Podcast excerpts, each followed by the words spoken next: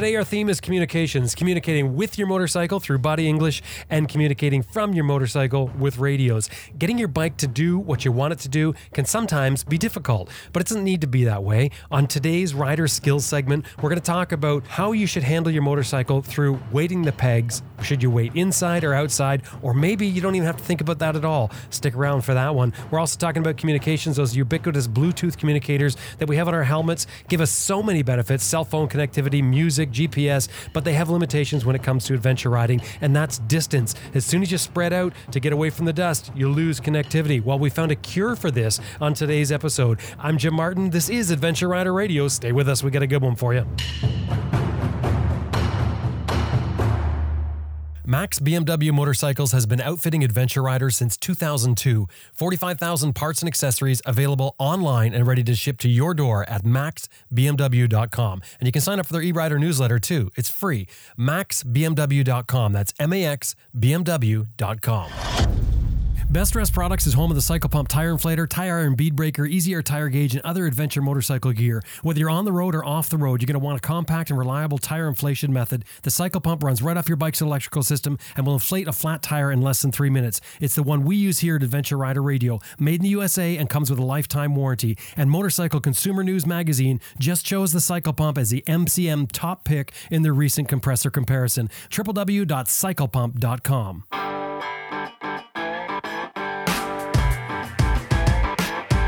I'm Sam Manicom. Nick Sanders, Terry Borden, Sandy Borden, Jack Borden, Graham Field, Austin Vince, Jason Spafford, Lisa Murray, David Peterson, Rachel, Ed March, Glenn Heggstad, Dr. Gregory W. Frazier, Dave Barr, Michelle Lamphere, Tiffany Coates, Herbert Schwartz, Brett Cox, Zoe Cano, Nathan Millward, Graham Hoskins, Joe Rush, Jeremy Kroeker, Simon Thomas, Lisa Thomas, Simon Pavey, Grant Johnson, Robert Wick, Seth Simon, Elizabeth Martin, Carol DeVal, and you're listening to Adventure Rider Radio.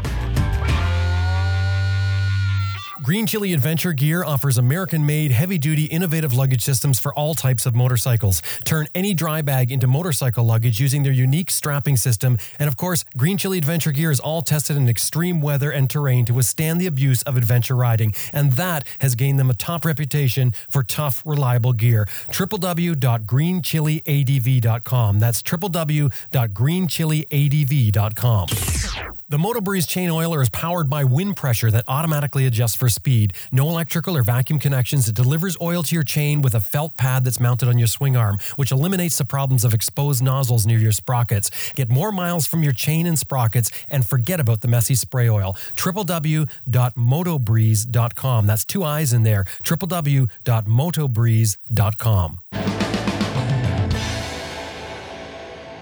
When it comes to maneuvering your adventure bike, are you weighting the inside or outside peg in the turn?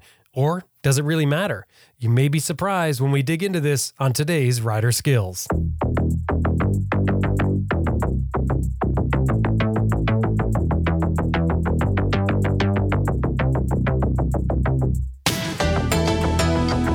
Bret, welcome back to Adventure Rider Radio.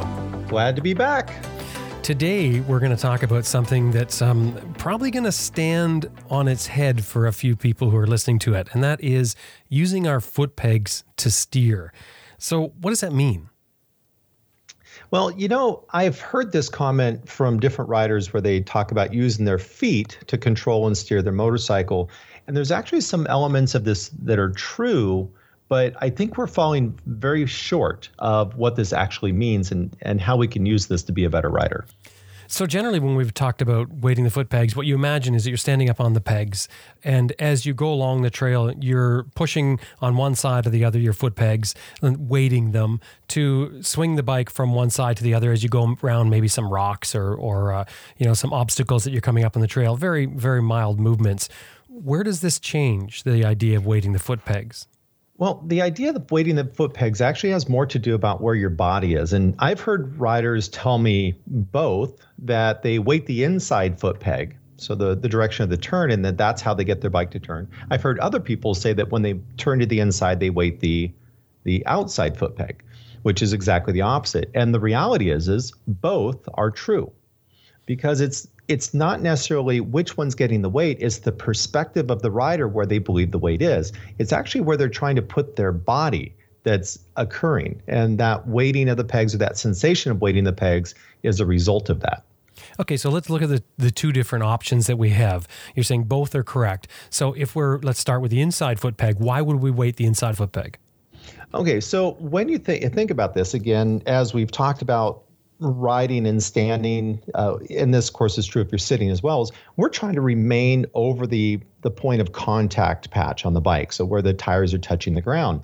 Well, if the bike is turning to the left, we'll just say that. So that means our left foot would be the inside. As it turns to the left, we want the bike to lean underneath us and our body needs to move out to the right. Well, if you straighten out the inside leg, it naturally pushes you towards the outside of the bike, which is where you're over your contact patch. Again, it's actually the shift of the body over the contact patch, which is the objective. That's the one that's going to put you in a better position for maintaining traction, also to be more responsive if the bike has a kind of slip during that turn. But what we're sensing, or what that rider is doing, is extending that inside leg or straightening it out, giving a sense of weighting the inside peg that pushes them to the outside of the bike. So what you're saying is the person that goes around the corner and weights that inside peg, tilting the bike over and leaning themselves to the outside. In other words, changing the the weight or or at least shifting your weight over the center of the contact patch. And the contact patch is the point where the, the tire meets the dirt of the road. So the person that's doing that is is sort of doing themselves a disservice. Is that what I'm seeing? Like especially when you get to a more extreme because you won't be able to keep your foot on that inside peg. And that's exactly where you really start to notice that this weighting the inside peg becomes a detriment. And thinking in that regards, thinking about your feet rather than thinking about where your body is on the bike, and if you're doing a very tight turn, either a U turn on a road or if you've got a hook on a trail, maybe a, a, narrower like a Jeep trail, or even if you've got yourself onto a quad trail or something, if that bike leans over far enough, at some point, you're not going to be able to keep your foot on the peg. And it, to a lesser detriment, once it gets to a point, if you keep it on the foot, that means your whole body has to now be pulled to the inside of the, the curb itself because the bike continues to lean and and you can't seem to let it go any further because you're attached to your, your foot peg. So you have to let your foot come off the peg so you can continue to shift to the outside of the bike to stay over that contact patch. And so certainly that does become a negative. The other thing about weighting is that when you're weighting on the peg, if your foot slips, you have you have no recovery. If that's really what you're using rather than locking in with the knee or with the upper body, you're you're running a risk. And as we know, foot pegs can get packed with mud. They can be slick if you're not wearing appropriate boots with with grip that can lock on, or if you have a street boot. Slipping off that peg is a, a very realistic capability, and of course, nobody wants to get hurt. Hang on a second. I, I, heard you throw in a knee there. So, what I was going to say is so, what the person that's listening may think then is okay, if I was making the corner, I could weight the outside peg, I could push the handlebars down to lean the bike over, I could make my corner, and that would transfer the weight even more effectively over the center of my contact patch area. But now you just threw in the knee. And I did. And here's why. So let's just go to the other side of the bike, if you don't mind, for a moment. And we'll talk about people who say, well, I don't weight the inside foot peg, I weight the outside foot peg. Now, what's happening with this particular rider is as that motorcycle, we're going to keep turning to the left so that everybody can track with us. So as that motorcycle leans down to the left and we move away from that lean, and, and to the outside. And as we mentioned, I, I can no longer keep my foot on that inside foot peg. What you'll find is that you're now sitting over the top of your outside foot. And that because that's now where the contact patch is lining up with that outside foot peg and the, the contact patches. So that particular rider will be sitting so far out that they can feel all of their weight being supported on that outside foot peg. And that's why those riders believe that they're keeping weight on the outside foot peg, not the inside foot peg but we're still short from doing what's actually correct. And that's where the knee comes in. So, what do we do with our, our knee, and, and why do we want to use a knee when we've already got our feet on the pegs? And it has to do with where we position our body. What we want to do is, if you can just imagine as a rider, you're going to draw a line right down the center of your body. So where your jacket zipper and your pant zippers are, that's that's where you want your body. You know, that's that's your pointer. And you always want that to be pointed the direction you want to end up going. So if you want to make a very hard turn to the left, you really want to take that zipper line and point it that direction. So if we're making a turn to the left, if the rider rotates his shoulders left, at some point he kind of feels that that tension down at the at the waist. So if he turns his hips and now points his hips towards that turn, what he ends up doing is taking that outside knee and driving it into the tank. Now, what that does is that locks him onto the bike with the knee that because he's driving in. And he ends up wedging the knee and the foot together so he's not using his muscle to hold himself up on top of the bike. As you know, at, at, at the riding school at PSSOR, we're constantly talking about how to reduce the amount of energy it takes to ride and how to become looser on the bike. And this is one of those where if you rotate your body, your whole body, and face it the direction you want to go, you'll end up driving that outside knee into the bike. And then that's where you're locked into the bike. And when you do have your, your knee driven into the tank and, and you're turned facing the direction you want to turn, it also frees up your arms, doesn't it? You, you don't tend to be leaning on your arms the same way be, when we're when our hands are on the handlebars, that's not for taking control of the motorcycle. We, you know, rake and trail are the things that try to keep the bike to keep going straight. When it hits that bump and the, the wheel deflects left or right, it's that engineering, that rake and trail that brings it back to center. And then, of course, centrifugal force as well. So when our hands are on the handlebars, the reason we're touching the bars is for minor input and to maintain control of that clutch that throttle and those brakes when we need them. You know, so we have all those traction control uh, concepts that we've talked about so many times that those are still in play. And, and whether we have gray zoning on the brake or, or very smooth throttle control, and if you grip really hard onto the throttle, it's hard to have a smooth a smooth input. So yeah, locking in with the knees means that your hands on those handlebars are very very light and no tension. So when do we use one or the other? Uh, give, give me an example of when you would use the weighting the foot pegs when you're when you're standing up, and when are you going to put your knee into it? So what I would have riders do is when they go out and, and to really consider when you feel like you're weighting the inside peg, what's really going on with your body? Because this concept, this mindset that I'm weighting the inside or weighting the outside is is valid in the fact that they believe that's what they're doing but it's not quite 100% correct in the fact that the objective is not about weighting the peg. It's about where you have your body in relation to how the bike is leaning. So eliminate this concept that you're weighting the pegs. When you're going through the corner, certainly your the leg to the inside of the turn will be straight or it'll be hooked over the seat if the bike is leaned too far and you can't be on the foot peg. The outer leg will be rotated, your hips will be rotated the bike and your knee will be driven in. And if you feel yourself putting some weight on the on your foot because you're sitting over the top of it keep in mind is your knee actually driven into the bike? Because that's the goal you're going for. You don't want your knees flaring out there. And it's not like we're riding trials bikes where they don't touch the, the bikes with their knees and they can use their body to balance them. These are 600 pound machines 500 400 pound machines. So we really do want to stay in contact and have that control the whole time well, what I was looking for when I asked the last question was the the example. Like in other words, if you're if you're riding down a say a, a you know a two track, or let's say let's just say a, a, a fire road, and you've got a bunch of potholes that you're trying to deke out. Is that a time when you would just be standing on the pegs and, and leaning from one side to the other to go around those potholes? It, it is, but rather than thinking about your foot weight, think about what you do. So as I'm coming up to a pothole, if I want the bike to drive left, what I want to do is is take my right knee and drive into the bike and let the bike lean slightly over. When I drive that knee in, what you'll find is that that right leg that you're driving in will get a little bit of a bend and the other leg will be locked out straight. That's allowing some flex and that keeps you up on bike. But when you want to go back to the right, you do the same thing. This idea that you push down on the foot peg, what you're really doing is taking the left knee, driving in, and that extends the right leg and allows the left leg to bend and then the bike will swerve around the pothole or whatever it is the other direction. So it's not actually the weight you're putting on the bike, it's the rest of the, the way the body moves when you think you're putting weight onto the foot pegs.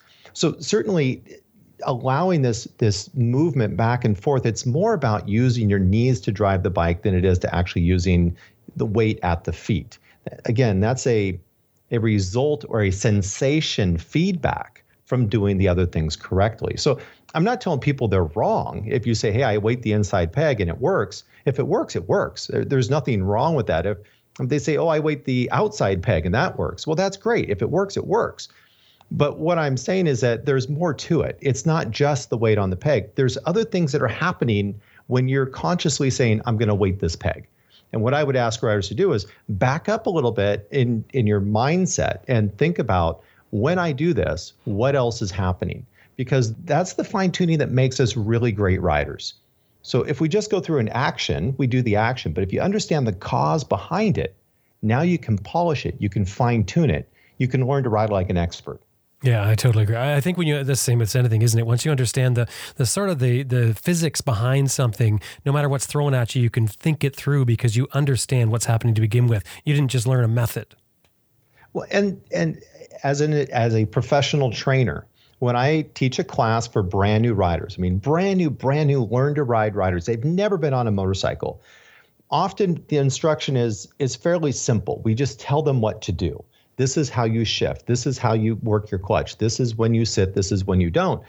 But as soon as you get beyond that stage and you're into you know, our 101 classes or intermediate or transitional classes or, or the adventure riding classes, especially, now all of a sudden, what I what I'm doing is less than just telling a rider, hey, when you come up to this log, uh, shift your weight back and gas it. Well, certainly that's two components of uh, of a method to get over an obstacle. But what I really want to do is have them understand what's happening with the bike when we move our weight forward and back, and how does timing make an effect. When I shift back, I'm increasing traction on the back. I lighten up the front. You know, there's different things that are happening and going on. That's what riders want need they need to do that if they really want to become expert level riders. They have to understand what's going on.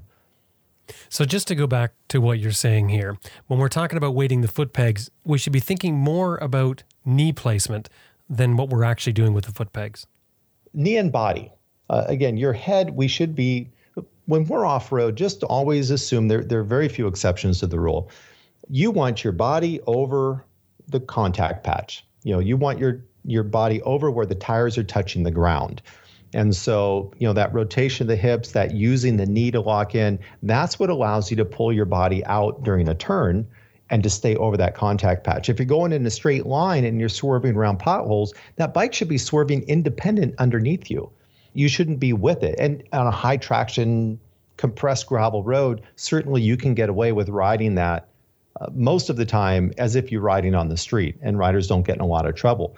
But when it gets really soft, all of a sudden it doesn't work so well. And when riders slide out in corners, they're almost always in a street riding position. And, and, that means even if they're standing, when the bike is leaning, they're leaning to the inside of the curb. And that means the bike slides away from them and they're not able to recover. When you're to the outside of the bike, the bike slides into you and you have time to recover. And you can even do drifting and having all kinds of things like that if you really want to have a good time. So I'm going to go back to something you said there a minute ago. So you said something about you know if if it works for them for a rider, some method they're using, um, that's fine. Would you say that somebody who, who rides and doesn't use their knee uh, in turning and sharp turning, and if if they can do it without it, it doesn't matter, or would you say that knee is going to help them become a better, more controlled rider? What I'm saying is, if what they're doing is working and they're getting away with it, that's fine. But if you can fine tune it by using your knee and recognizing what you're really trying to do is rotate your body to face the direction you're trying to go and using that rotation to drive the knee into the bike. And then, and again, part of this that, that we need to pay attention to is we're trying to reduce the amount of energy that we're that we're using. So if I turn the bike and I have my weight on the outside peg, but I am not in contact with the motorcycle at the knees, that means all of my weight is being supported with the muscles in my legs. And that's going to make me very fatigued. But if I rotate and I allow that knee to drive into the bike, I'm now wedged between my foot and the knee. That doesn't take any muscle at all. And now I'm able just to crouch and sit, you know, back over the bike and and I can hook in and, and use less energy. So yes, it works, but if all you want to do is ride as good as you already are, then just keep doing what you're already doing. If you want to get better, we have to we have to look at what we're doing and either fine tune it or in some cases change completely how we're riding. So, just to recap the actual method, then we're turning our toe in towards the bike. As we turn, we're putting our knee in against the tank. We've got a, a good solid position. We're shifting our weight over the contact patch and making our turn around. I'm talking in particular that left hand tight turn you're talking about. And the only thing I would add to that is take your zipper line and point it the furthest point that you want to go. So, if it's 90 degrees, you're really trying to rotate your body close to 90 degrees to make that turn. If it's a U turn, you try to go for more. If it's a weave, it might be less. So try to point your zipper where you want to end up going. And that's the only thing I would add to the steps that you mentioned. Otherwise, you're spot on. Of course, you oh. always are. okay, now as far as an exercise, what do you have for us? Well, that's that's exactly the exercise I'm gonna I'm gonna ask riders to do if they want to play around with this. Is uh, you know, there's so many elements of this that we can talk about. So I'm going to say just focus on one specific thing at this point. Next time you go out, and you can do this because the same concept is true on public roads as well. So if you're on pavement, we see, teach a very similar technique for road riding. But try to imagine that that, that zipper line is always pointed the direction you want to go. So as you're riding, make sure you rotate the rotate your body and not just your upper zipper, but the the zipper on your pants as well. But try to always point that zipper the direction you're going and start doing this by just making small turns down a gravel road and then just make minor rotations, minor turns where your whole body is rotating that direction.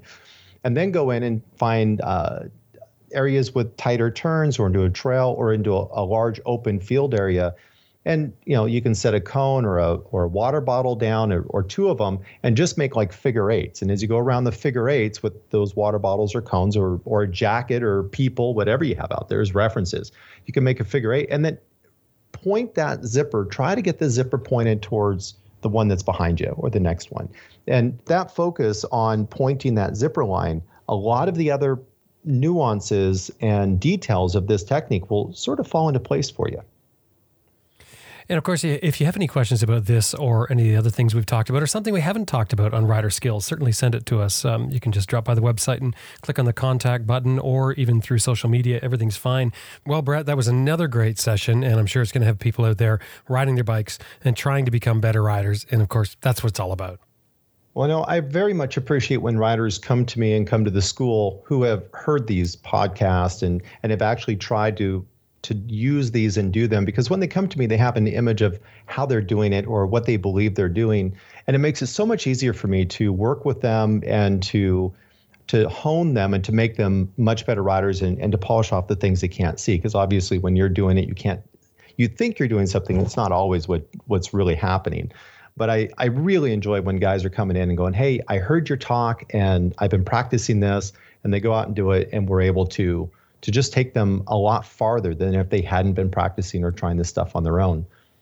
Bret, you know, when we're doing these rider skills here on Adventure Rider Radio, um, I, I, just thought maybe we should talk about what we're imagining the person riding. So, in other words, uh, you know, I guess it wouldn't be the same if you're riding a, a Honda C90 as it would if you're riding uh, an 1190. That's a really important point to make. I the last talk we had was about how to rate yourself as a rider, and there were some assumptions that I threw out there. And these are the same basic assumptions I use every time we talk about riding skill on this show. And my assumption is that these riders are going to be on a large adventure bike and they're going to have some kind of load on board, something equal to maybe a, a weekend camping trip. So, not a heavy, heavy bike, so we're talking panniers and some gear, and, and there's riders on a bigger bike.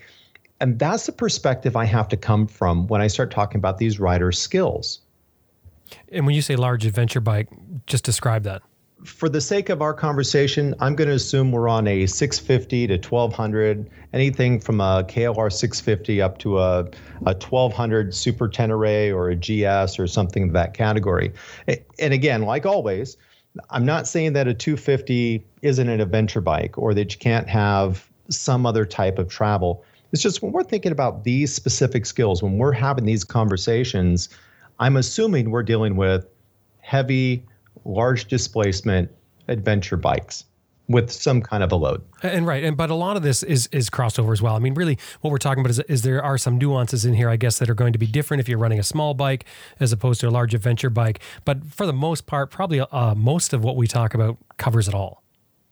And historically, where the techniques that we're teaching came from is we had developed some techniques in the large bike, you know, training uh, program that we have, the adventure program. When we revised our dirt bike program, it was so effective with these big bikes that we started see, teaching the same techniques for the small bike guys. It, it just worked amazing, especially for endurance racers and things like that. And then we hone those. And so these programs are constantly feeding back and forth on each other. But it works. Whether it's a big bike or a small bike, it absolutely works. But the presumption I'm coming from, the angle I always come from on this show is that we're talking about large, large displacement, 650 to 1200 adventure bikes with with a light load. Well, thank you once again, Bret. Until next time. Looking forward to it. Always am.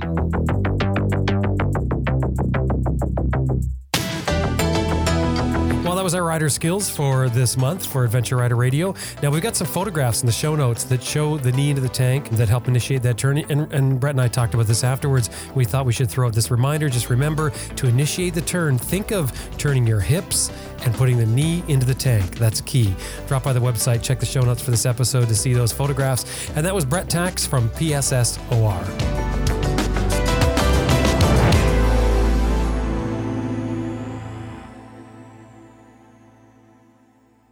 We're going to be back in just a minute and talk about Bluetooth communications and how we can extend that range, which is so important for us as adventure riders. But first, I'm going to take a minute to thank a couple of sponsors that have helped make this episode possible for you. And the first is IMS. IMS Products has a complete line of adventure motorcycle foot pegs for your bike and mine.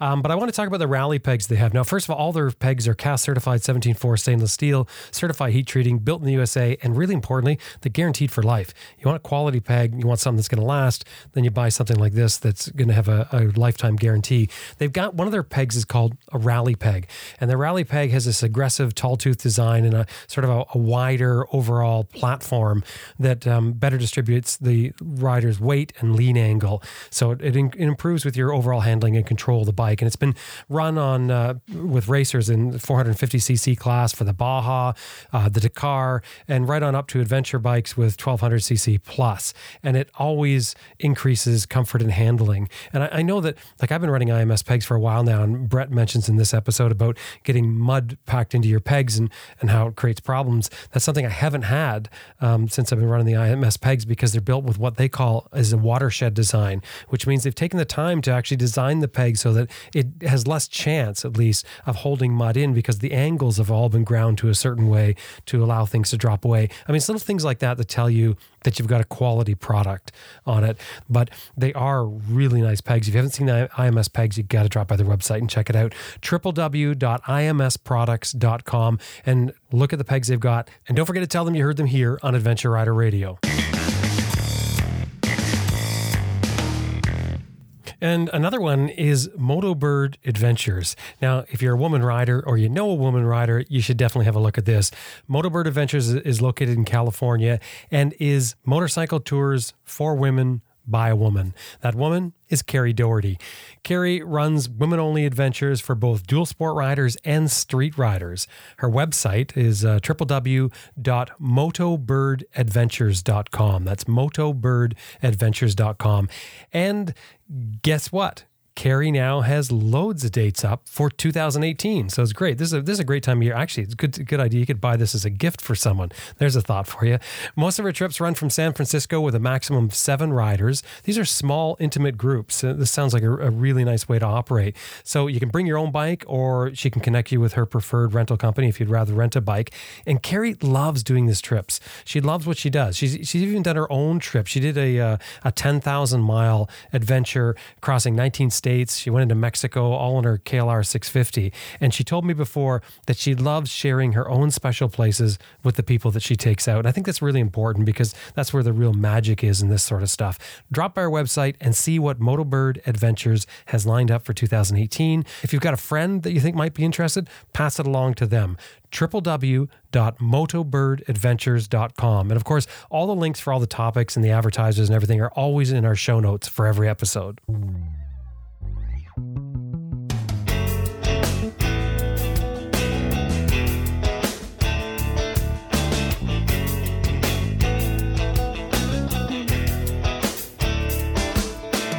Well, it's pretty common nowadays to see a tiny black box with a blinking light attached to the side of someone's helmet. It's a Bluetooth communicator. Many riders have these headsets on their helmets because it allows you to talk with your cell phone, listen to music or your GPS, as well as connect with riding buddies. And it seems that one of the most common names that we see out there is Sena. Sena is a South Korean company that makes all types of Bluetooth communication products. They have an industrial side that sells device servers and industrial Bluetooth products, but where we recognize them is in motorcycle communications. Sena is one of the biggest players in motorcycle communications. They're involved heavily with the motorcycle community. They continually update an already robust line of products that now even includes an action camera called Prism. Now, if you use a Sena communicator, you probably already appreciate the ease of connectivity between the units, the connectivity with your phone, your GPS, your music, and especially the rider intercom system. The whole system works really well. Uh, many of them use a jog dial on the outside of the helmet, which uh, makes using the controls with your gloves on extremely easy. Not to mention, they have voice command, which means you can give voice commands like Sena turn on the radio, turn off the radio, that sort of thing and, and that way you keep both hands on the handlebars and it's, it's much safer to operate or even answering the phone for that matter it's all very well thought out for motorcyclists now, when it comes to communicating with other riders, which can be extremely useful, especially for adventure riding, you know, you can tell them obstacles that are coming up, maybe vehicles coming the opposite way, perhaps animals. I mean, the list goes on forever. The comms, the Bluetooth comms, are crystal clear and reliable for short distances. However, if you ride with more than a few people, so you get spread out, or you're spreading out because it's dusty, or maybe you're in a hilly area with lots of trees, that's where Bluetooth connectivity begins to fail. You see, Bluetooth is good for maybe a mile, which is about 1.6 kilometers. And I know that Sena has a new unit out now that uh, says that it does two miles or just over three kilometers, but that's in ideal conditions. Once you introduce the hills and the trees, the reliable distance for Bluetooth comms shrinks rapidly. Now, another scenario might be if you're riding with other riders that don't have Bluetooth systems. Maybe they're using FRS radio, maybe they're using CBs, maybe you're, you're traveling with somebody in a vehicle that has a CB or a ham radio. There are systems out there that you can buy that are just FRS for your headset. Um, there's other ones that are universal, but changing the systems around means pulling everything out of your helmet and putting in the new system, which is problematic and doesn't doesn't make much sense at all for day-to-day operation of the different things that you're going to be doing. It may also mean, and most importantly probably, that you may sacrifice some connectivity with your cell phone, your GPS, and your music. And and in some cases it may require a wire going from your helmet down to your motorcycle, which some people may like or dislike.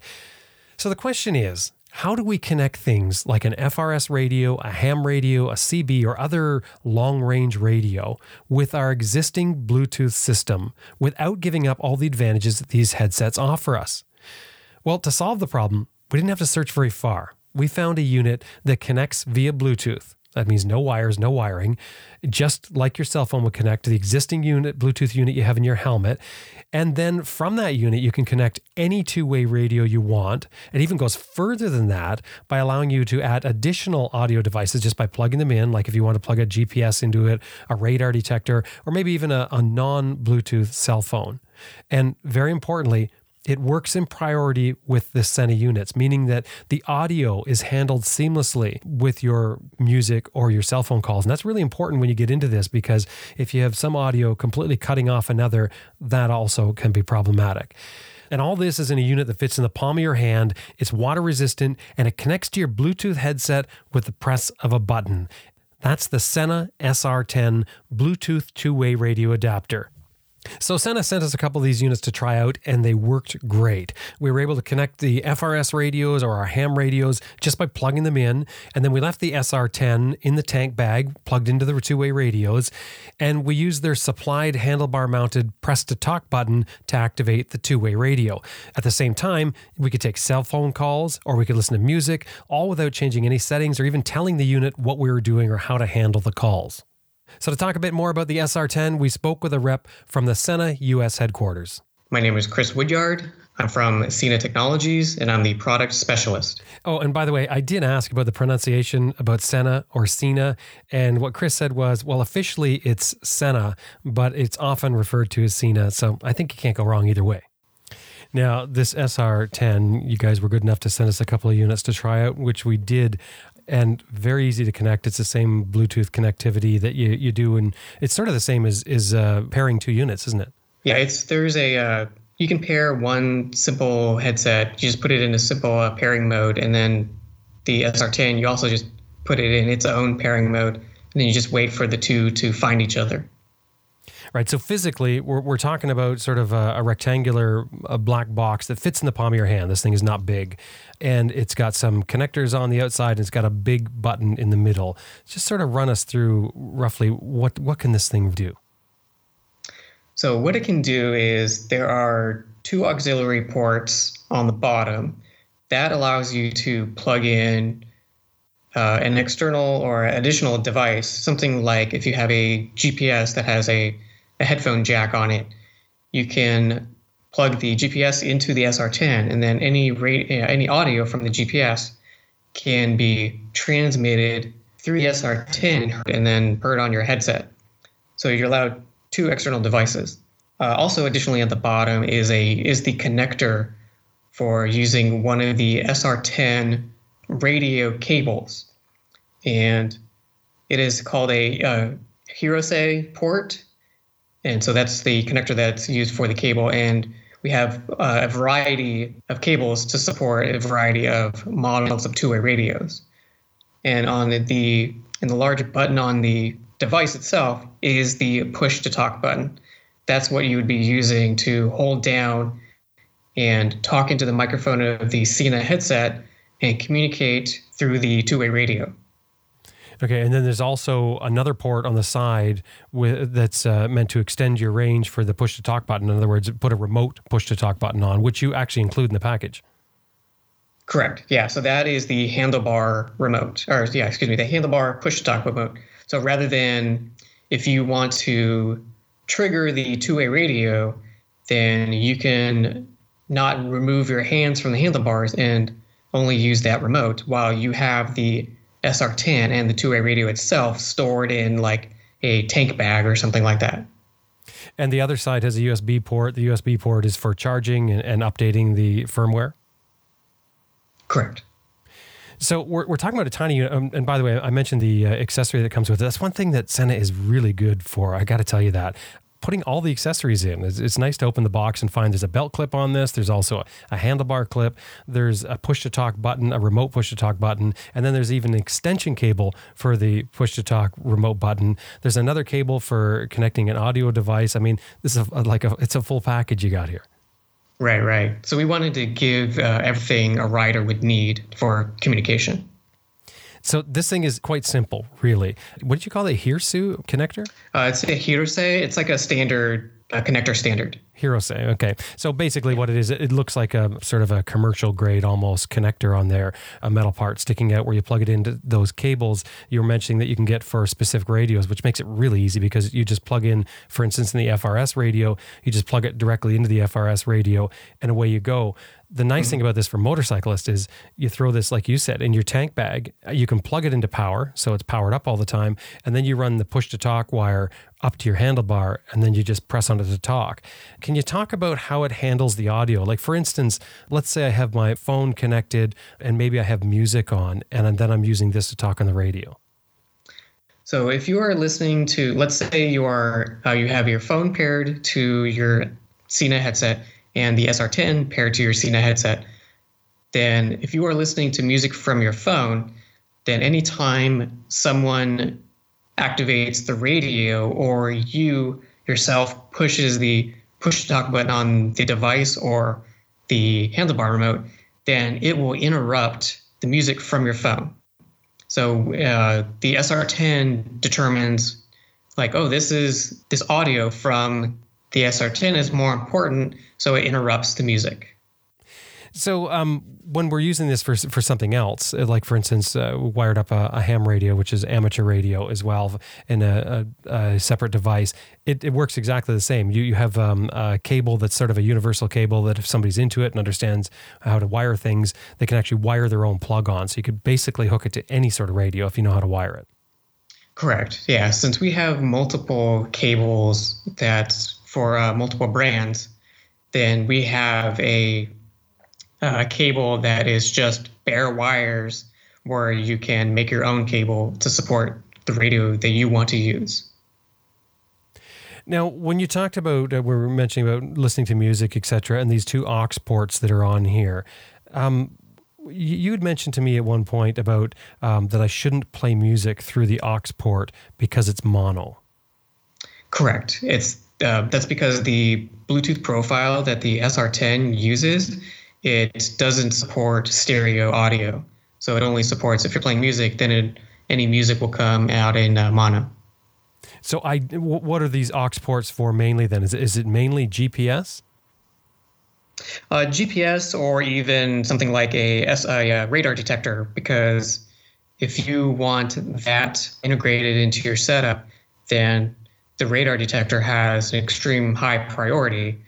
And since something like that would probably be able to be paired to the headset, you would connect it to the SR10 so that anytime the radar detector goes off, you'd be able to hear it in the headset. Oh, so this is a good way to sort of get everything together in, in, in one unit then. Right. So it turn in so in uh, in a sense it would turn one one device. Uh, it would just it would combine basically three devices into one. Right, and the nice thing with that is you can put all these devices in your tank bag or, or wherever you want. Um, you don't have a bunch of wires coming to you, and you have that that freedom of the the Bluetooth connectivity. Right while we're talking about Bluetooth, I, I wanted to ask you about this. So, one thing that becomes very apparent when you connect an FRS radio to this is that the audio sounds really bad in, in comparison, and it wouldn't otherwise, but in comparison to the regular Sena unit audio. Like when I talk to the other unit, uh, the, another rider on another bike that's riding along with me, the sound is, is almost studio like. It's crystal clear. What, what's the difference between the two? So what between is that we use our uh, our communication system is built on Bluetooth. So it is using Bluetooth profiles for communication.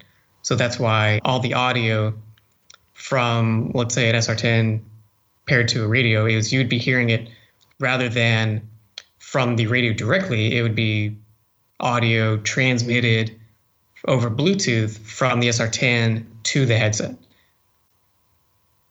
Uh, right. So what I was looking for mainly was the difference between, um, like, like for instance, if you use an FRS radio and you're, you know, you're walking around doing something outside, it's got a certain tinny, thin sound to it, whereas the the Bluetooth unit is is digital, isn't it? So you it, that actually gives right. it a beautiful, clear, crystal clear sound. Correct. Yeah, it would be the audio uh, and the sound would be coming digitally.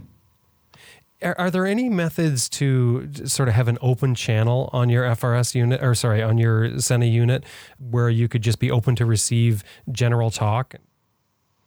We actually do have that functionality uh, in one of our products that uh, just came out recently called the 30K, uh, because that uh, headset itself has a feature called Mesh Intercom where you can put it into what is called public mode. And in that sense is anyone else in with that 30K and also in public mode can find each other and connect to each other automatically if they are within like let's say someone else is within a one mile diameter around you. Wow, that's a great feature. So that's on the new unit only, the the 30K, which is I think that just came out a couple of months ago. Correct. Very nice. Is the um the this is going back to the SR10. Is it waterproof with the um with the plugs plugged into it? Because I know the unit is waterproof, but when you plug something in, is it still waterproof? Well, we have the uh, well specifically the audio cable, I should say, is it's designed to have like a tight fit, but we always recommend that you can be using it and riding it with it uh, with it in the rain, but you just don't want to uh, submerge it because it's water resistant but not completely you know water sealed and watertight but it's, it's it is designed so that you can be riding it within the rain you know for different different weather conditions um, uh, the the we talked about um, music going into the headset, and I just want to go back to that for just one second here. Um, when you're trying to connect to play music to your headset, you don't want to go through the SR10 because, as you said, that that's a it's a mono uh, connector on here. So, all are all the Sena headsets capable of connecting with more than one device, so that you can connect a player and you can connect your your phone and the SR10. Correct. Uh, so the typical headset it allows you to connect to a phone, uh, an external or secondary device, either like something like a GPS or the SR10. uh, and a also another additional Bluetooth Sena headset. How does it figure out priority when you do that? Um, we have a list, uh, um, a a list of like what Bluetooth profiles that are used by each of the devices uh, take priority over which other. So, for instance, like I did mention about listening to music uh, and having the SR10 come in, is the on all of our headsets, the Bluetooth streaming music is the lowest priority, and a device such as the SR10 has the highest priority. So if you're again depending on the device if you're listening to music then you can talk over the intercom and once you talk over the intercom that will interrupt the music um, unless you're using a, a headset with a feature called audio multitasking which is on the the 20s the 20s evo and now the the new 30k then if you are talking over the intercom and then a communication from the radio comes in then the radio will interrupt the intercom. And that was product specialist Chris Woodyard from Sena. So, if you're serious about communications on your bike and you're interested in using an FRS radio or ham radio or CB or something with your Sena unit, then have a look at the Sena SR10 Bluetooth two way radio adapter. Um, we tried it out and I tell you, it's really quite an impressive unit and simplifies something that would be quite complicated otherwise. You can find the units at most retailers, I think, that stock that sort of thing, or you can go to the Sena website, www.sena.com sena.com. That's S E N A.com.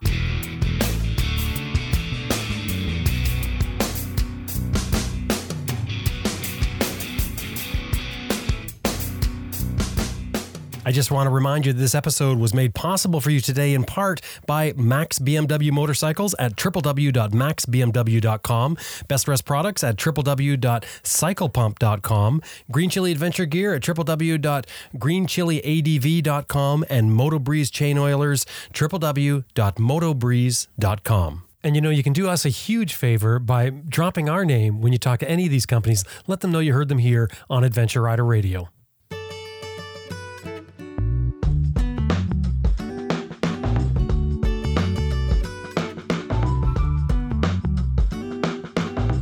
Well, that about wraps up another episode of Adventure Rider Radio, and we sure hope you enjoyed listening to it as much as we did making it. Special thanks to our producer, Elizabeth Martin, and of course to you, the listener. Thank you so much for listening.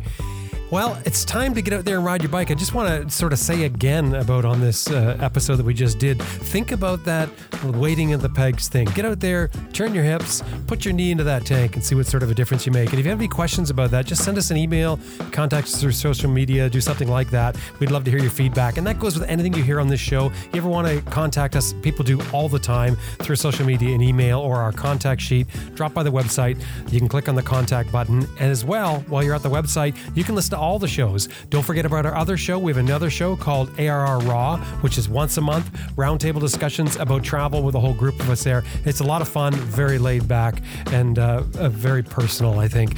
Now it's time to get out there and ride your bike, I guess. What One more thing before you go. If you like what we're doing here, our show is built on a model of advertising and listener support from people like yourself to make the whole thing work. So if you can do it and you'd like to, drop by the website and click on the support button. And we have a bunch of incentives. Anything $10 or more is going to get you a sticker sent back at you. Anything $50 or more is going to get you a mention on the show. So think about it.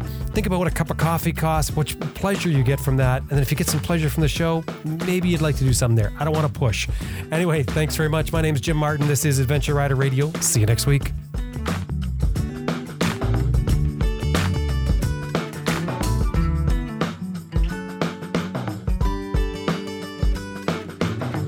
This is Dave Barr, and you're listening to Adventure Rider Radio.